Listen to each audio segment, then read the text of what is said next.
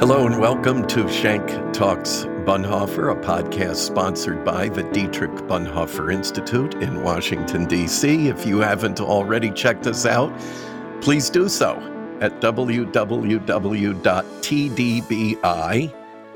That stands for the Dietrich Bonhoeffer Institute, tdbi.org. You can also find us on Facebook, on Twitter, Instagram, lots of other social media platforms. So uh, just uh, search around, you'll find us. You can start at tdbi.org, learn about what we're up to here. And one of the things we are up to is uh, appointing a growing number of senior fellows. These are scholars, activists, experts in their respective fields, and those fields are ones that intersect with the life, times, or interests of Dietrich Bonhoeffer, and they are many. So you will find our uh, senior fellows specializing in a number of areas.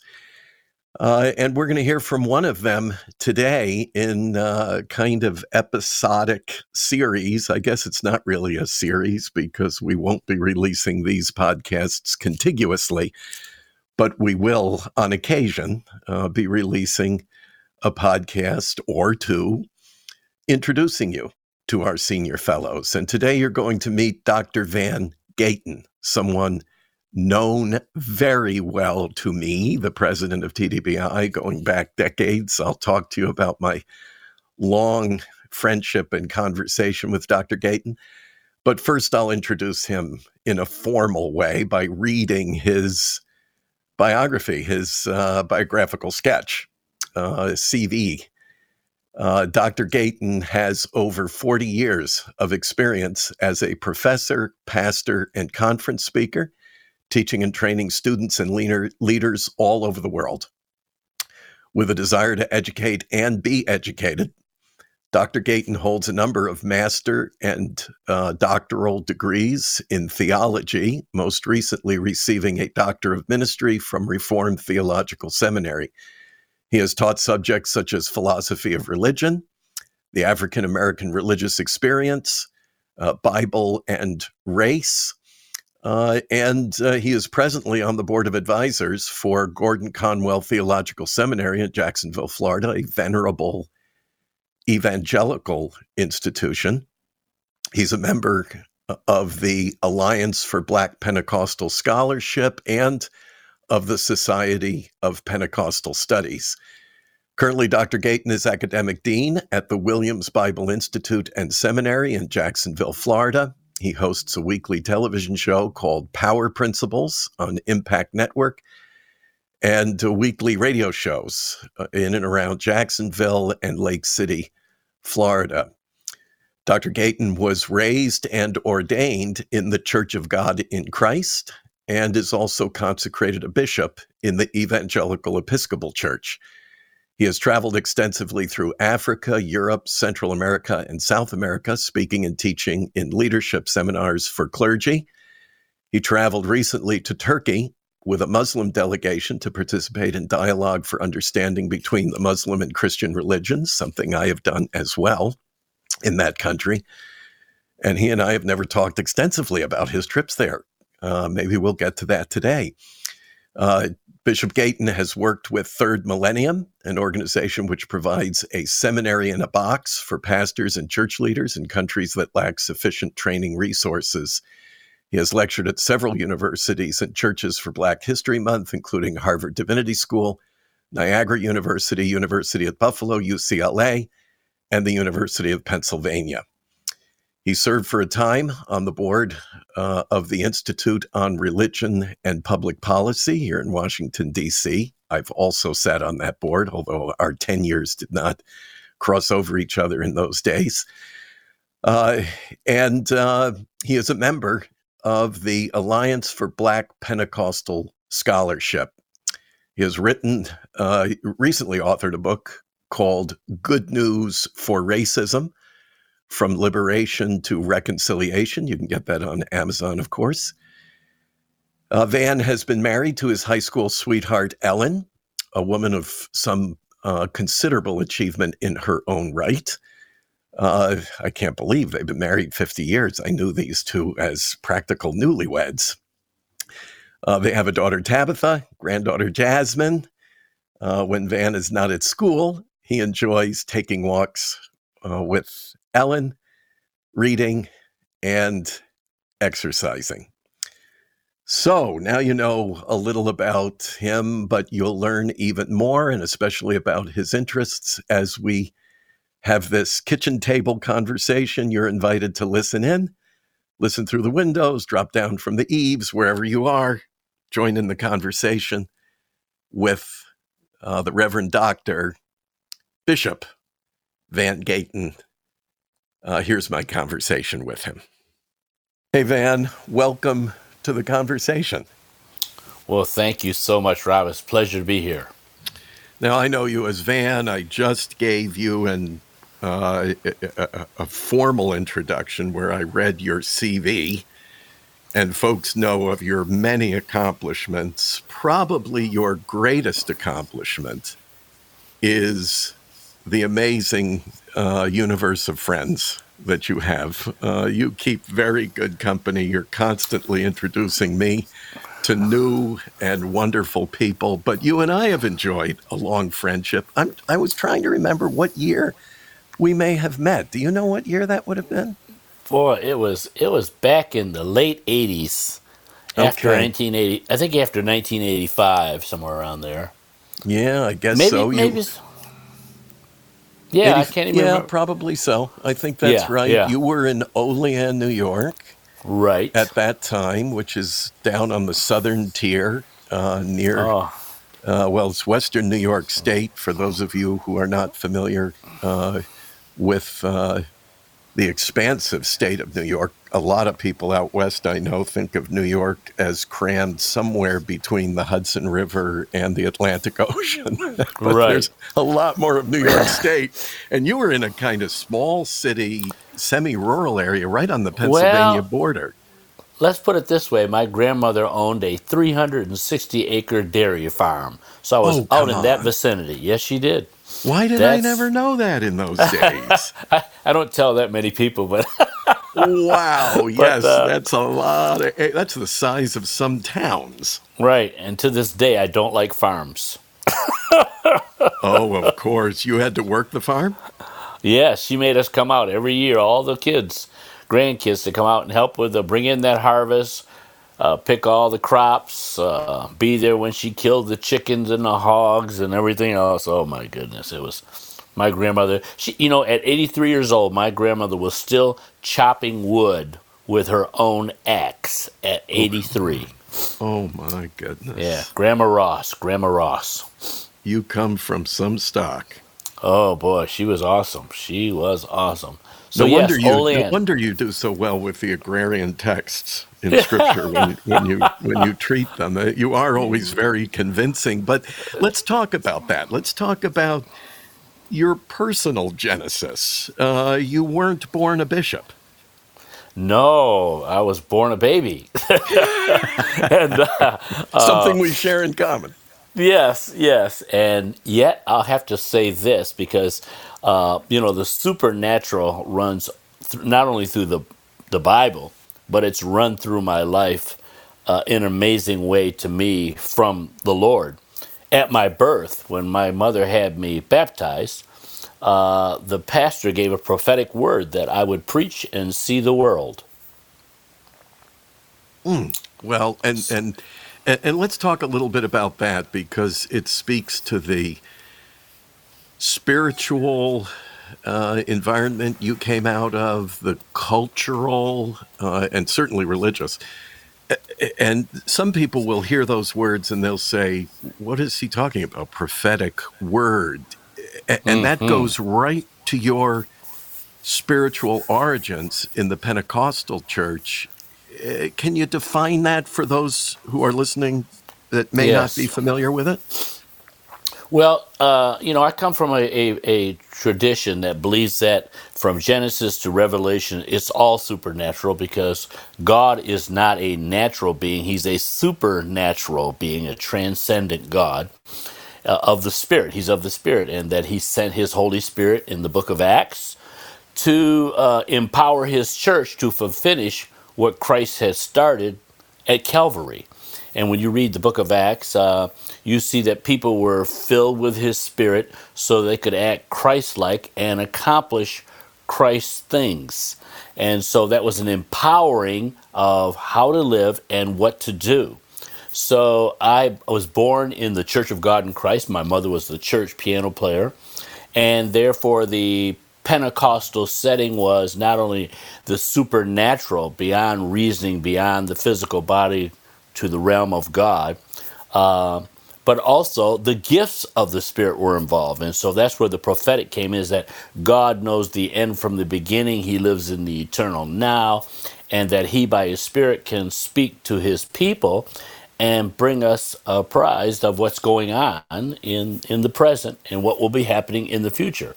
So, my pastor, after he anointed me and put me in water, my first bathing suit, and uh, then said that I would be traveling the world.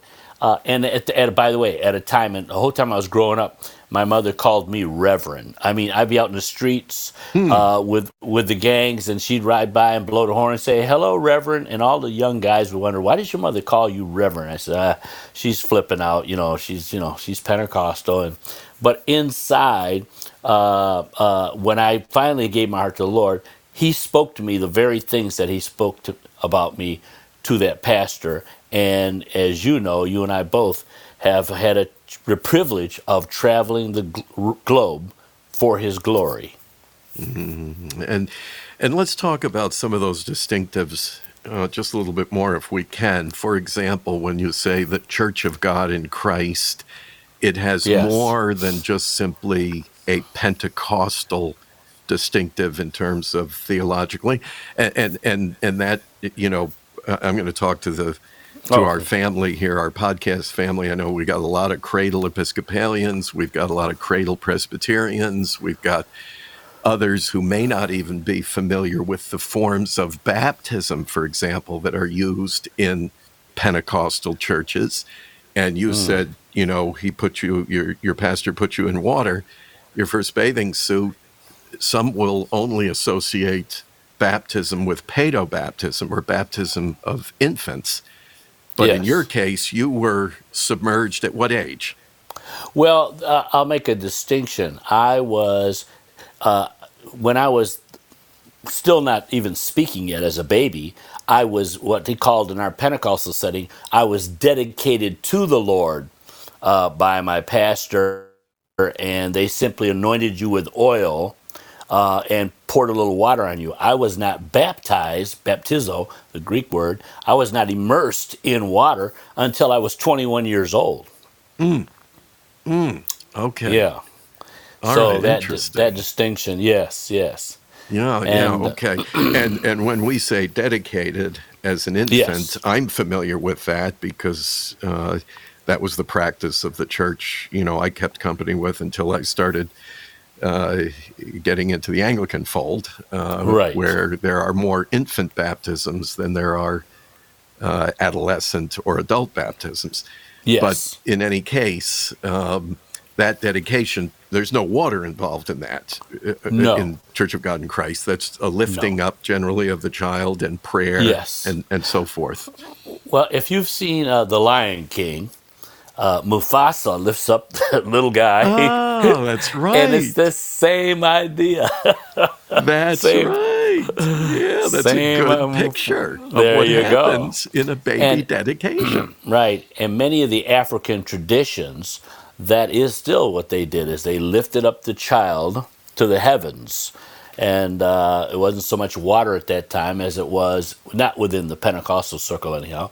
It was just a lifting as saying, "Lord, I give back to you what you've given to me."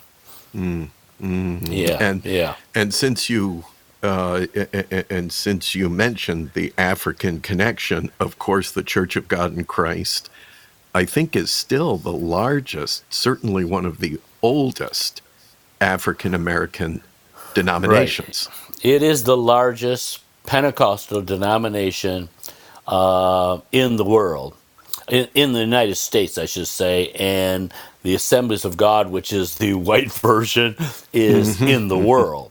And so from William Seymour on Azusa Street, and then he had a conversation with uh, Charles Mason, the founder of the Church of God in Christ.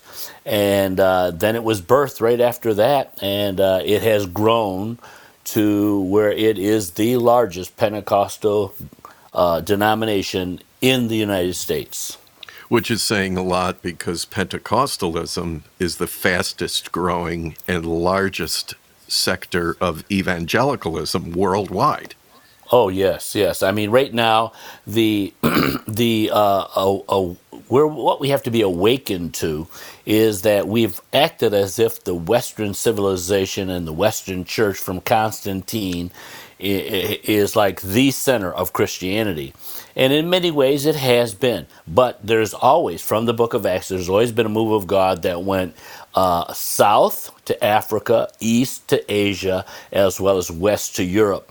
And now in the southern hemisphere, I mean, it, there is such an explosion of the move of God, and it's among Pentecostal denominations uh, that because the, the South, the Southern Hemisphere, is very um, animistic. They believe in the supernatural. We have we've always believed they uh, the Africans believed even if they weren't Christians, they believed in what's called a a bureaucratic monotheism that you had to go to a lesser God in rank to get to the higher God. So to receive God the Father through God the Son makes sense to them. It makes sense to them, and uh, but that's because they walk within that tradition anyhow, and they believe in the supernatural. That there's the spirit world is more real than the natural world, and certainly the Church of God in Christ. I was raised in that kind of setting.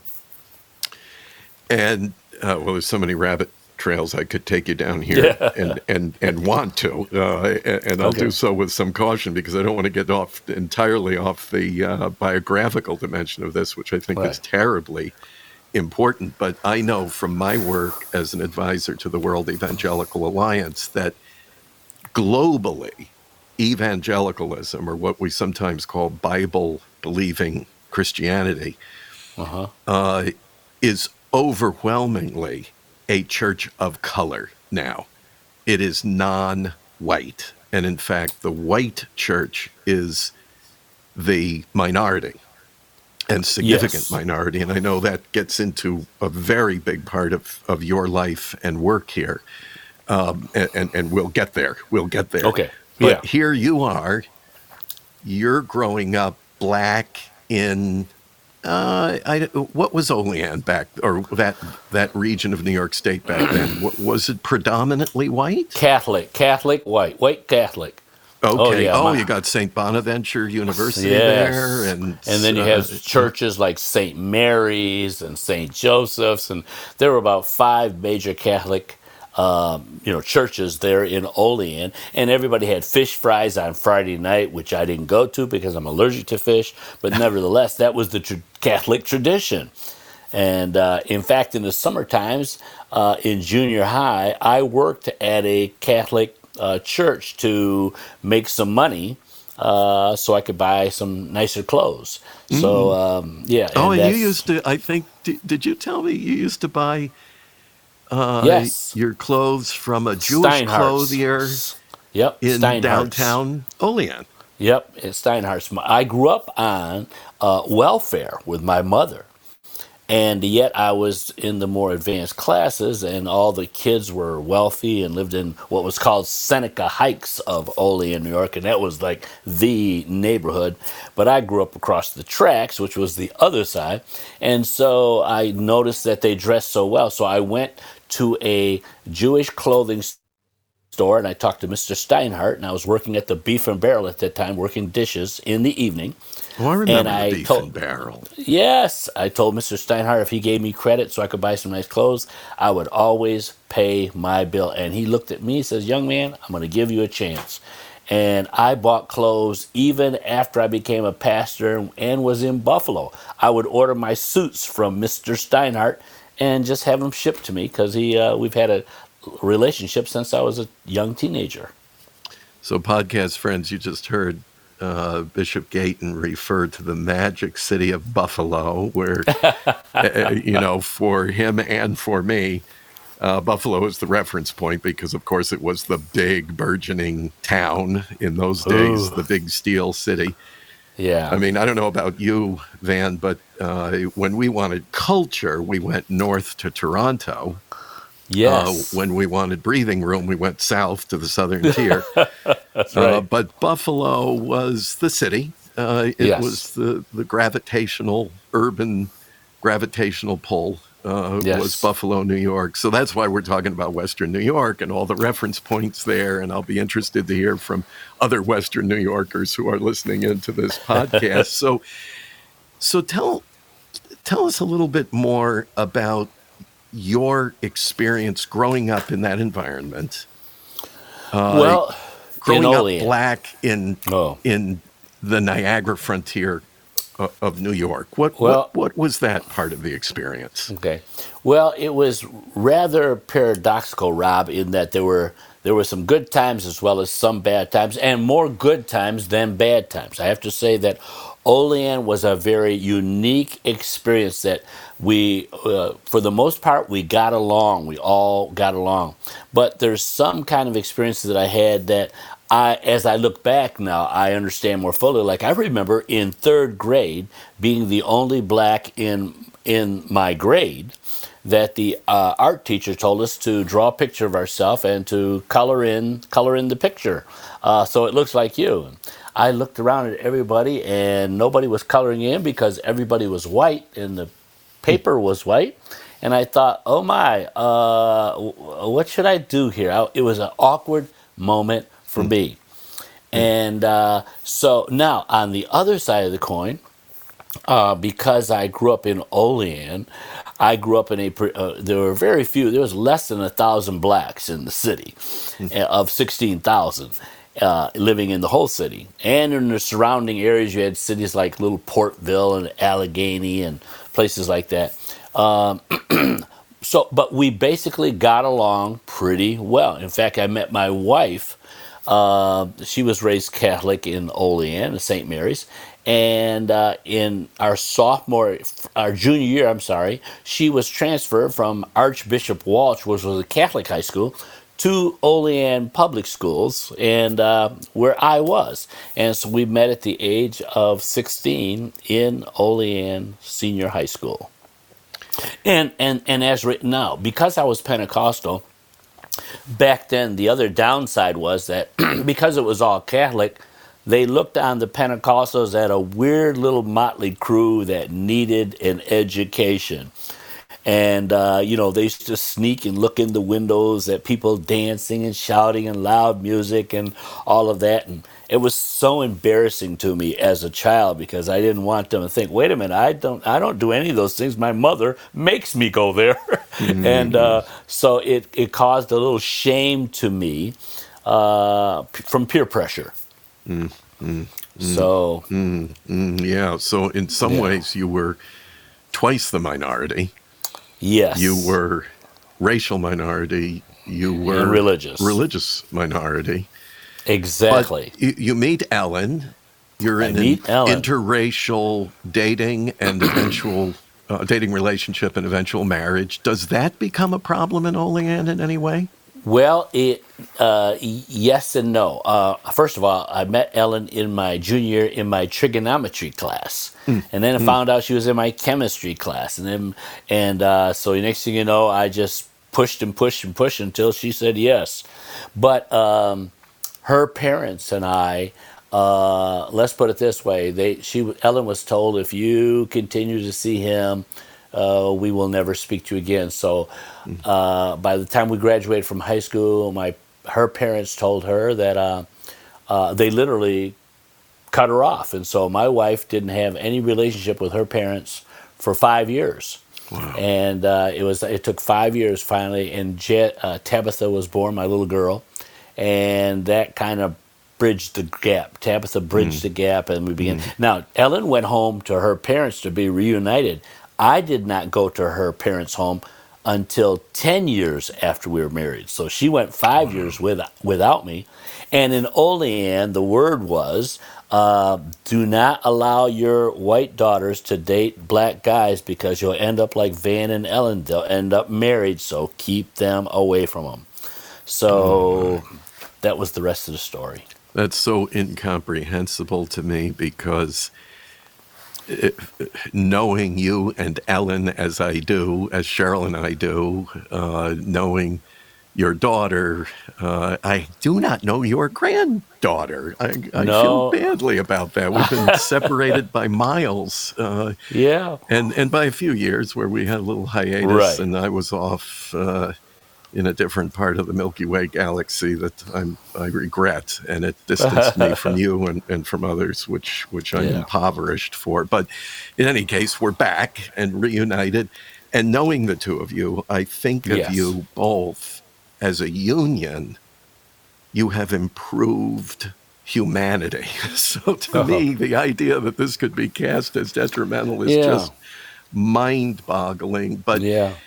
At some point, you return to the faith that you had at least an ambivalent relationship with Yes. Yes. in those Uh, years. How does that happen?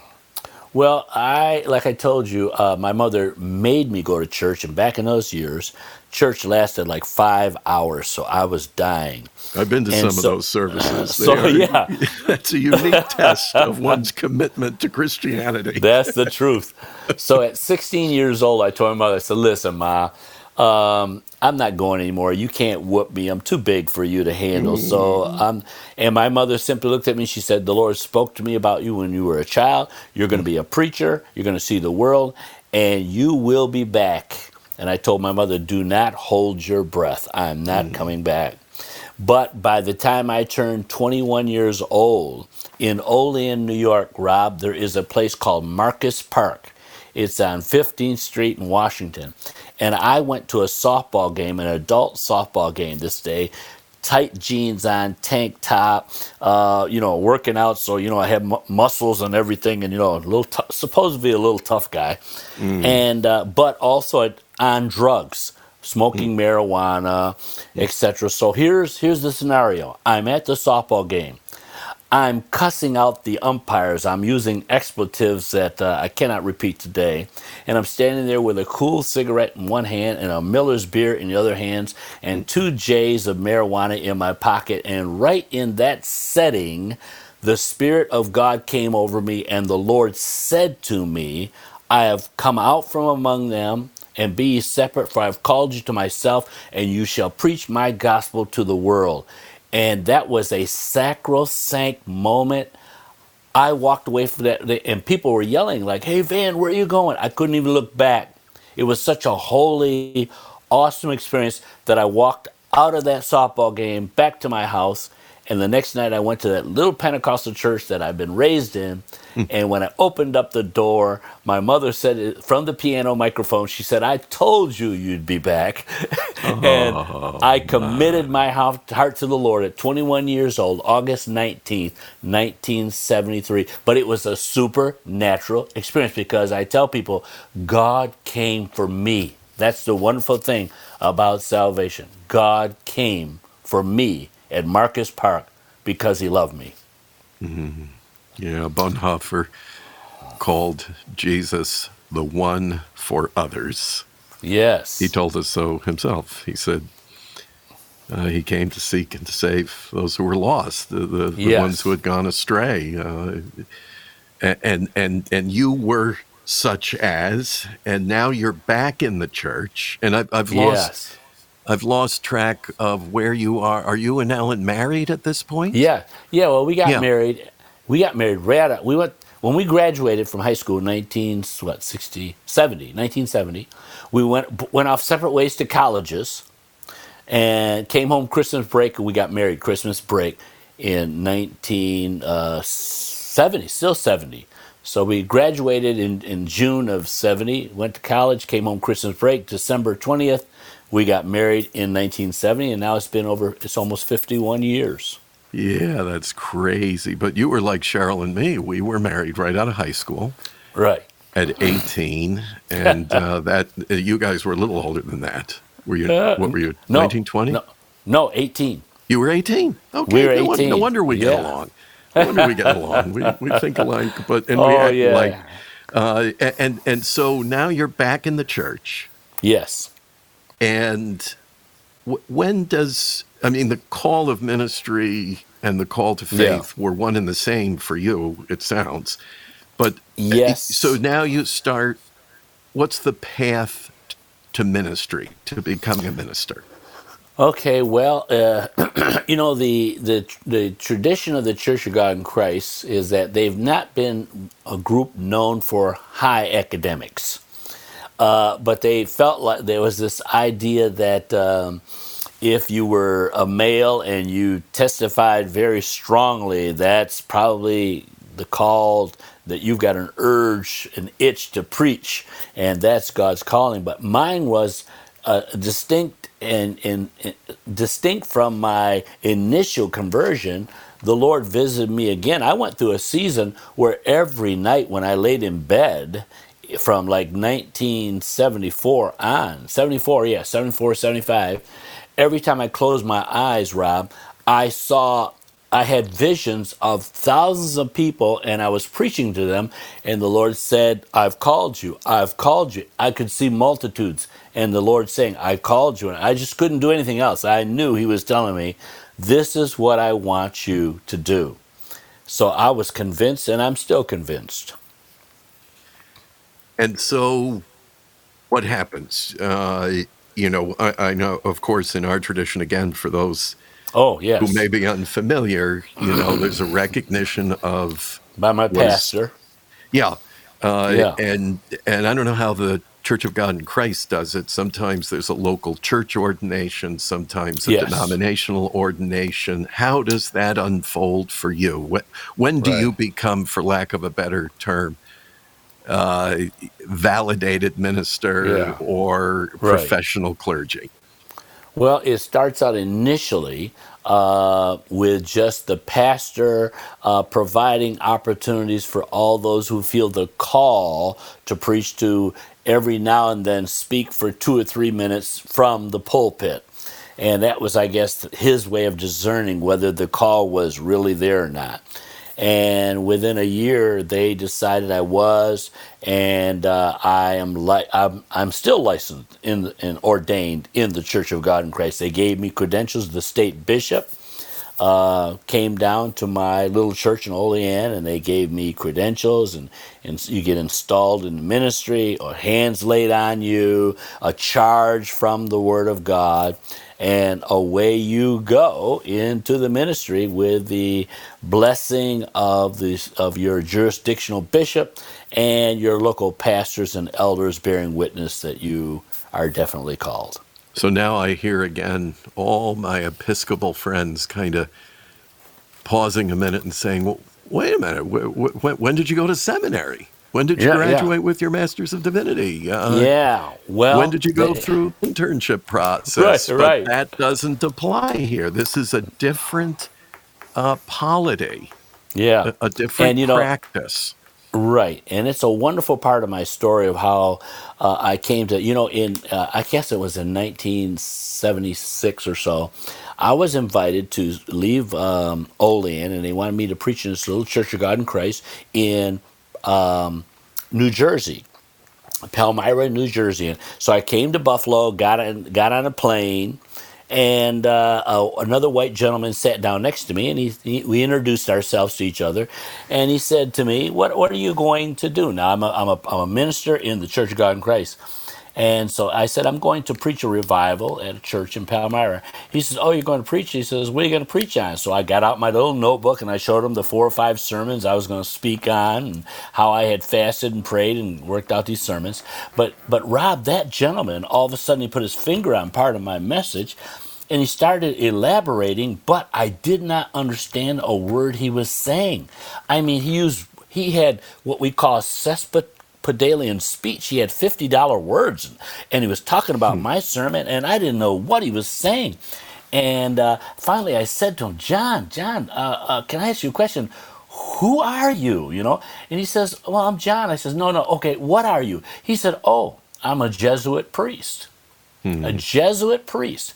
And I, when I got to Jersey, I looked that up. And I thought, oh, one of the most educated religious people on the planet. And I Probably a thought, PhD. Yeah, and you know what? From that moment on, I was convinced that uh, uh, that it wasn't enough to be uh, believe in the gifts of the Spirit and be filled with the Spirit. One must study and be learned. That academically anointed is the right calling of God. So it, it was then. I came back to Olean. I was seeking the Lord. I went on a 21 day fast, and the Lord told me to pursue scholarship which meant I had to go read books. I didn't read anything after that. Every book I read was written by a Christian with a PhD, which meant my vocabulary had to grow. And uh, then I ended up going to uh, Bible college, seminary, and then ultimately right here in Jacksonville, Florida. I went to Reformed Theological Seminary and teach at Gordon Conwell as well, right here in, Jacks- in Jacksonville.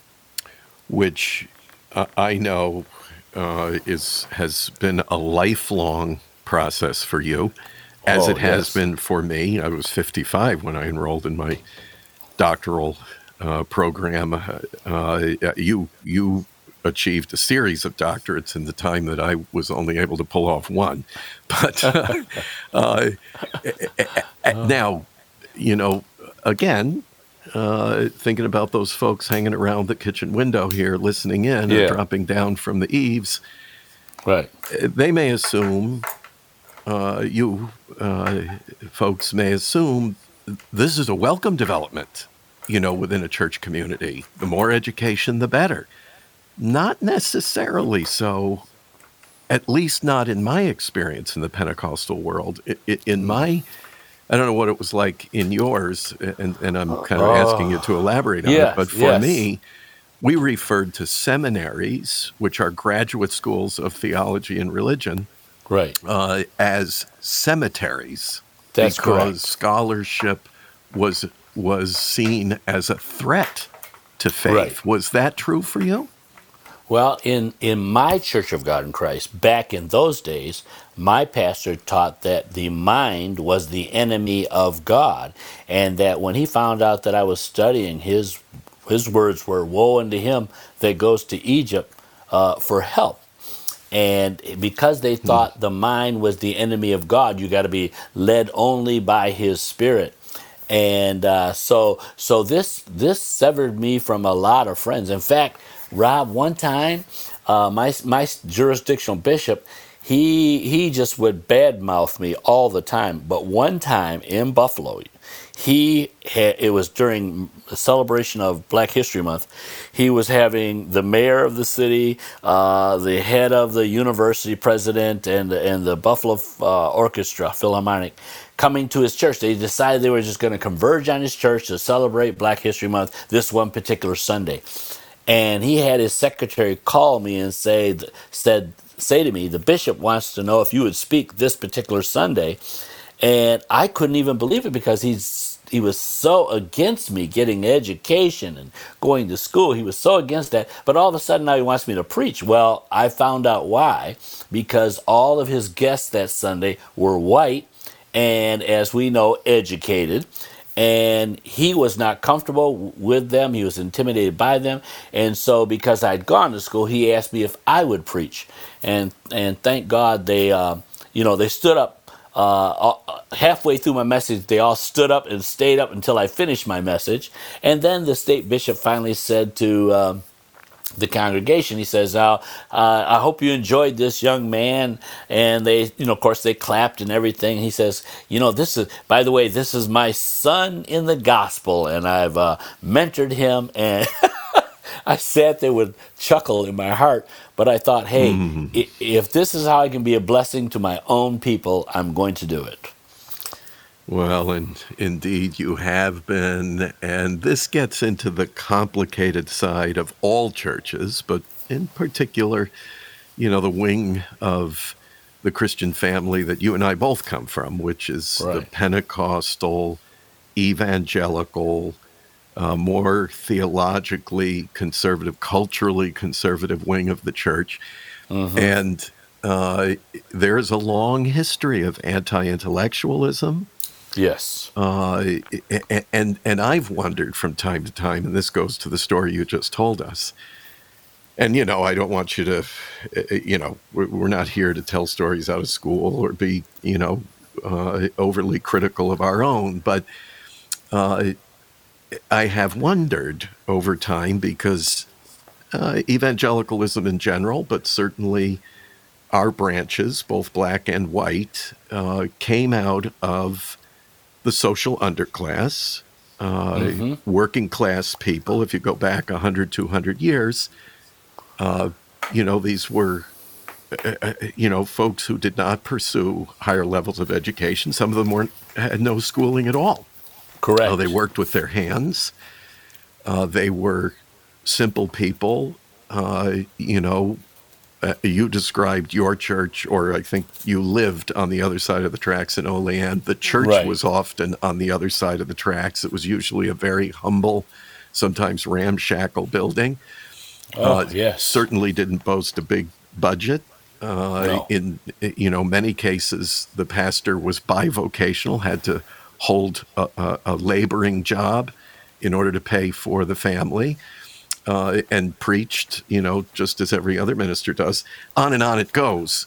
In other words, we were not the prestigious church in town uh, No. and not the most educated clergy around if we were educated at all. So I, I'm wondering, you know, now you're setting us up here because y- y- you are you are in many ways um, you're challenging the the very ethos, the very culture of the church in which you are being formed and that you now serve as a member of the clergy. How does that how does that shape the rest of your life? I mean, I, I, I know you as a kind of iconoclast, and yet at the same time, I also know you as an individual and as a, a member of the clergy who respects tradition. How, how do you get that balance Yeah. right?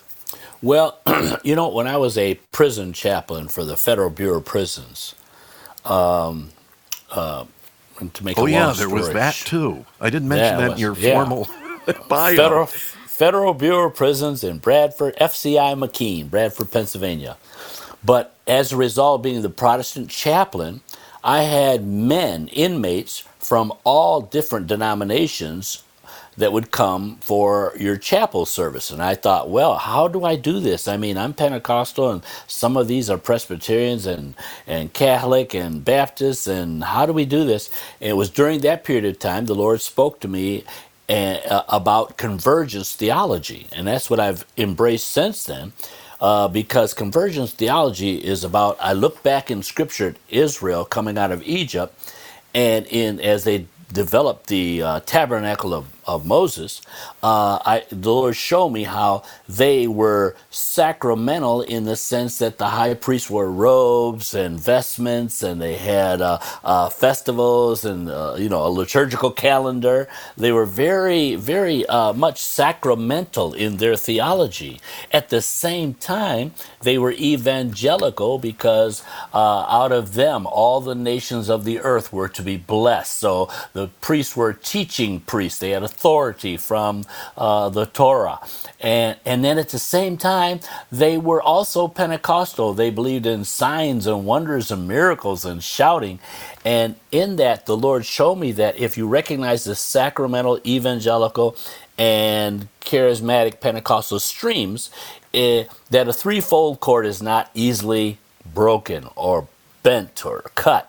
And that when you're stronger, when you have all three wound together than any separate one by themselves. So you become very eclectic in your nature. I mean, um, I've learned how to experience God wherever I am, whatever liturgy that particular ch- church may have. But my theological bent towards uh, convergence theology means that I've learned how to swim in other waters and learned how to draw from each stream of Christianity that was uh, that I needed in my own spiritual diet, so that I could be a part of the greater river of God that flows from the three streams. And that's been my emphasis. That's been my salvation. That's been my source of excitement. And yes, it takes a little, there's a little more challenge because there's a tension to that, but there's an excitement and a reward that comes with that as well. And I've seen you in those various settings. I've seen you in what we sometimes refer to as low church. Yes. which is spontaneous, sometimes looks disorderly. It really isn't. Uh, every church No. has a certain liturgy to it. That's It may correct. be informal, it, it may be sometimes ad hoc, but it f- but it follows a basic outline. Uh, Absolutely. Then you have kind of the middle the middle church, uh, and then high church. And I've seen you uh, in each of those settings in what we sometimes call low church, which is more spontaneous, uh, sometimes looks disorderly, but is not. Uh, it's uh, there's a form, there's a shape to the worship service, uh, a kind of outline that happens. Uh, Then there's the middle church that kind of mixes uh, that kind of ad hoc you know, uh, casual form with with elements of liturgy or structure, and then you have high church, which is highly structured uh, and, and follows uh, virtually the same pattern each time. And I've seen you in each of those settings, and you do remarkably well. And, and it makes me think, you know, there's a reason why senior fellows at the Bonhoeffer Institute are chosen for many reasons. One of them is the kind of connection to the Bonhoeffer ethos, and that describes him. Uh, he was very comfortable worshiping at Abyssinian Baptist Church in Harlem, which would have been a, a, a you know very effervescent, energetic, in some ways spontaneous form of worship. Uh, and then uh, he was just as comfortable in his Lutheran, uh, German Lutheran church. Actually, over time, he became less comfortable with that, more com- comfortable with the spontaneity. Uh, Yeah. But he, but he, he fit in well with both, appreciating the strengths and weaknesses of both. Yes. uh, as I know has been true for you. So, so you go on. You you, you have a very full life for decades uh, as a minister. Uh, you are a pastor.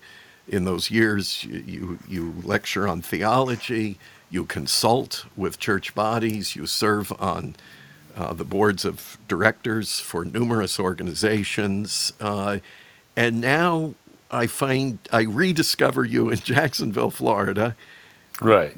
with, with, a, with a near singular passion and an extremely important one. And that is the systemic racial bias, racism uh, Yes. that is present in the church and woven throughout church history, going back to its very beginnings, but most particularly as it is manifest here in the United States. Can you use these last several minutes we have together to talk to us about that passion and how you are addressing it? Yes. Well, I ran into it first of all, Rob, back in uh, from Olean, New York. There was a little town called Elmira, New York, which you would be familiar with. Sure. I am. And I was a part of an organization called Hebron. And uh, I was their most popular speaker. I was more popular than the president. But uh, I was called into a meeting one time by the elders of Hebron, and they set this conference and let everyone know in this conference. By the way, I'm the only black in the whole conference. Get up and uh, tell them that the Lord is blessing you, but He's blessing you out of repentance for having a mixed marriage, not because you are in a mixed marriage.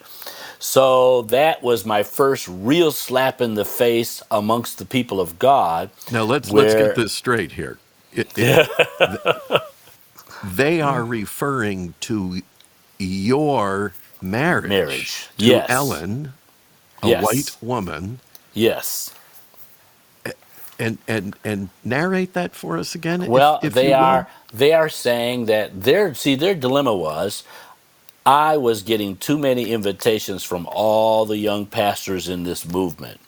And yet, everywhere I went, I took Ellen with me, and they felt that uh, God does not like tribes to mix, and they took the tribes not mixing to the ethnic groups not mixing, that it was a sin for a black man to be married to a white woman and as a result, if you if he's so blessed and so being used, then you got to tell these people that what you did is you repented for marrying the white girl and God forgave you and is now blessing you, which did not happen in my life. I've never had to apologize to God for marrying Ellen.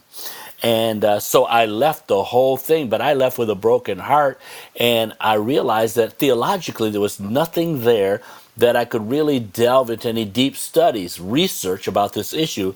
Hence, I wrote my dissertation on this years later and looked in the scripture. My daughter, even, uh, you know, being a child of mixed marriage, she says, Dad, what am I and, and how should I feel?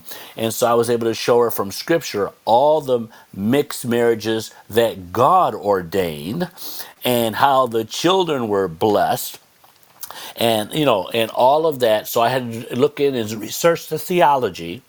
Then i find out that you know in europe to america a whole ethos has developed where um, instead of the bottom line is what has happened in europe and america is that uh, many whites in, from Europe and America have tried to replace the nation of Israel in their understanding of God's salvation. And they see themselves as the supremes, the people on top. They've just they've debunked uh, Israel and placed themselves in place of Israel, and hence you have supremacy.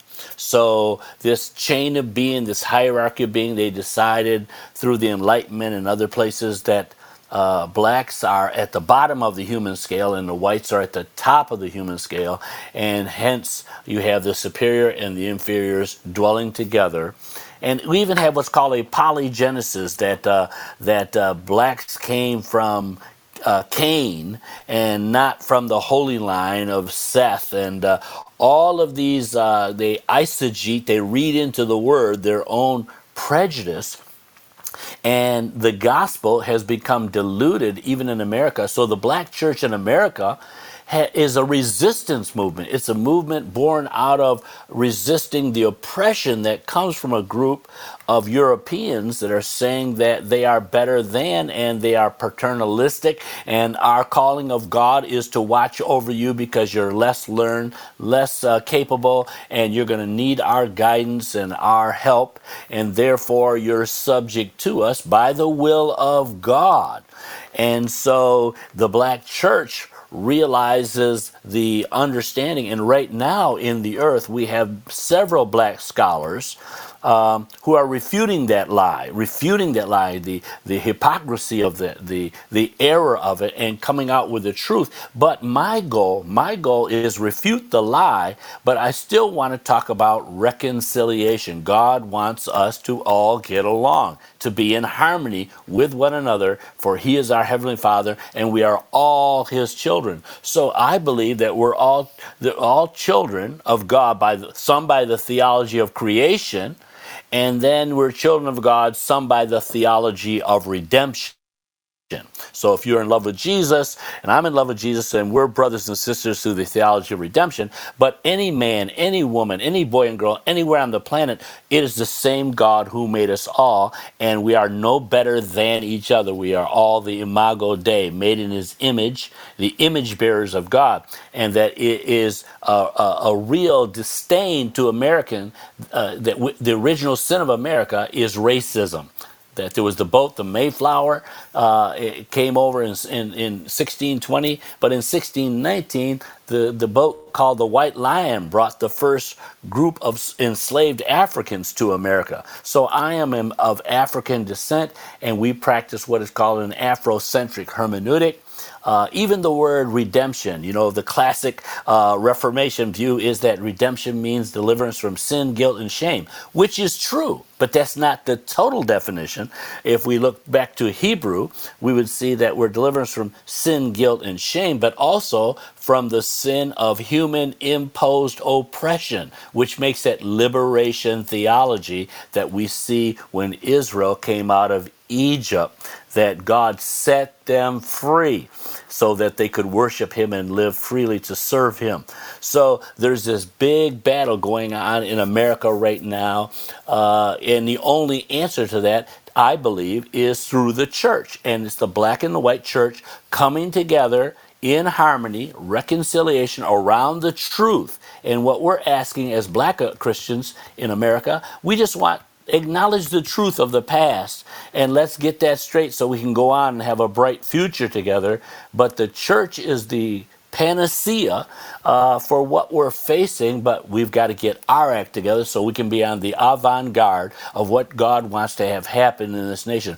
Otherwise, some other some others will fill the vacuum and it won't be to God's glory. Wow as we say in our tradition, that will preach, my brother. and it must preach. Uh, now, you know, there are some who might say, well, of course. I mean, you know, God wants us all to be together, and, you know, there's no difference. God loves a black person as much as a white person. So, what's the big deal? Uh, right. What's the problem here? We know yeah. that. Uh, and yet, I can recall in a number of sermons alluding to the work of historian uh, Henry Wiencek, who looked at uh, George Washington in particular, but the founders in general and their mm. ownership of slaves and their violation of those individuals in that relationship in so many ways, whether it was simply by deprivation. George Washington gave out one pair of clothes and one uh, uh, one uh, blanket for warmth uh, to each of his enslaved persons uh, at Mount Vernon, one per year, uh, and often not that.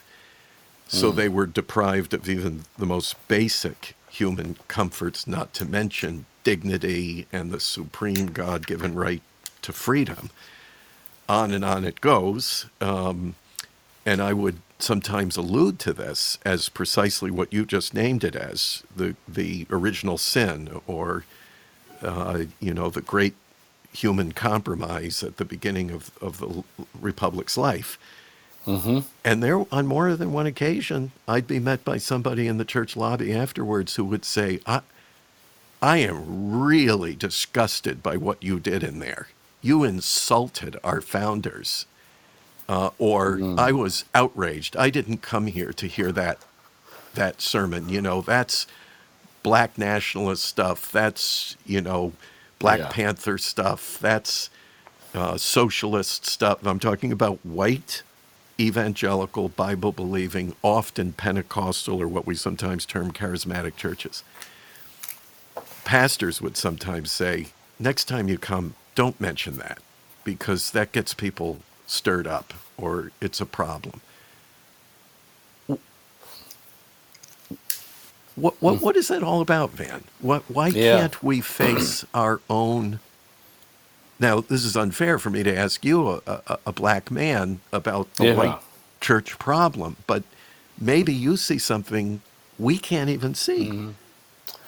Well, I think part of it is that, you know, in the theology, as you well understand, we believe in creation, the fall, and in the fall, where mankind, humankind, was separated from God in Christian theology, uh, therefore, uh, we took on a corruption a propensity to justify self by putting others down and also making ourselves feel better about ourselves by seeing others than less than ourselves.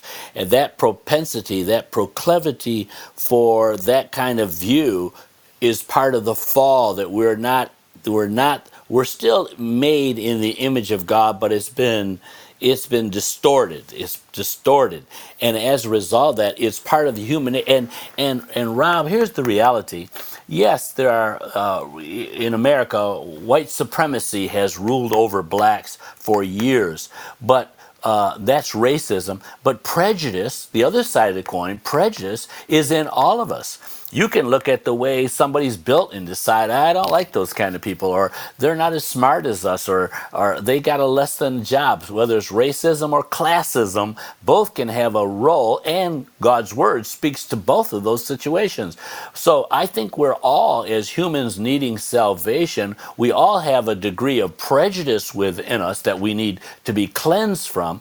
But in America, uh, white supremacy is that they are the city on the hill, uh, the chosen one. Somehow they've bought that and they tried to eliminate the Jews from the text and put Europeans in the place like uh, like Hitler. I mean, I mean that was part of Hitler's movement there too. Is that uh, every that in the fallenness, everybody's still trying to rush to the top, and even if I have to step on you to get to the top, I'm going to get as high as I can. That's part of the fall that is plaguing all of us, and that's where the gospel comes in because it's good news that you don't have to think you're better than somebody else, and there's nobody better than you, and we're all the same, and God loves us and uh, there's the liber- there's the liberty that comes to all of us. But in the meantime, we are like Jonathan Edwards. I went to Reformed Theological Seminary, and that's where I got my doctorate. Jonathan Edwards, he believed that yes, we're all black and white are equal at the foot of the cross when it comes to salvation. But he stated also, but I don't I won't, I'm not going to be in heaven with anybody black. They're not going to be with me in heaven because even in America, when the black church was started, we started out in the white church and blacks had to sit in the balcony, and that was called nigger heaven. They made blacks sit up there. They couldn't be at the altar at the same time with the mm. rest of the congregation. And there was a special time for blacks to go. And that's when it was decided you know what? We need to leave here and do our own because we're being mistreated and discriminated. Uh, William Seymour in 1906, the Azusa Street, that event took place in the middle of Jim Crowism in America, where uh, he couldn't even sit in Bible schools run by whites because it was against the law. And yet, the greatest Pentecostal move that the world has ever known took place from William Seymour after 1906, right in California, a black man in the midst of Jim Crowism, and that's where I call the move of the supernatural. And we must have a supernatural move of God. And that's a nice segue uh, to the title of your book, The Good News for Racism yes. from Liberation to Reconciliation. I yes, hope sir. everybody will get it.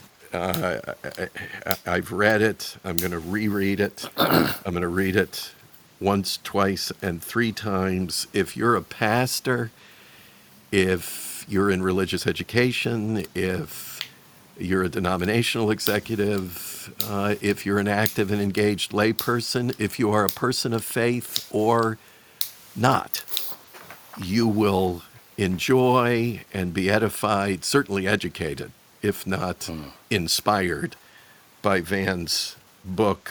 Uh, it's an easy read. Don't don't worry about uh, setting aside six months to read a tome.